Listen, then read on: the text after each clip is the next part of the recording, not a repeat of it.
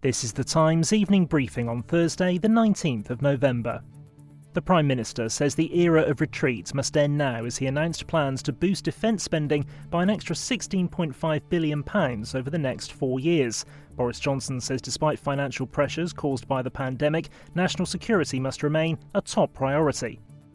The international situation is now more perilous and intensely competitive than at any time since the Cold War everything we do in this country, every job, every business, uh, even how we shop and what we eat, depend on a basic minimum of global security, a web of feed pipes, uh, of oxygen pipes that must be kept open.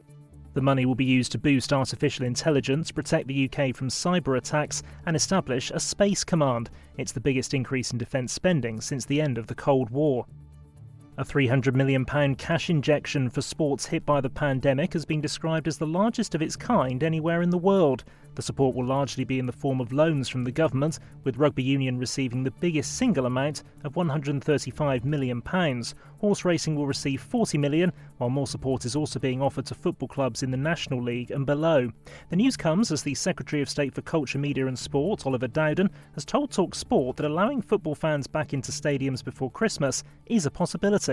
There is definitely a chance of it. Obviously, in all of this, we have to be guided by the scientific evidence. We're in close discussions with the centre of government, so the you know, Cabinet Office and Prime Minister's uh, office, and with the government scientists about what we could do as we go back into the tiering system. If we can just open the door ajar a little bit, start to prove in the lowest risk areas that we could make this work, then I'd love for us to be able to do that.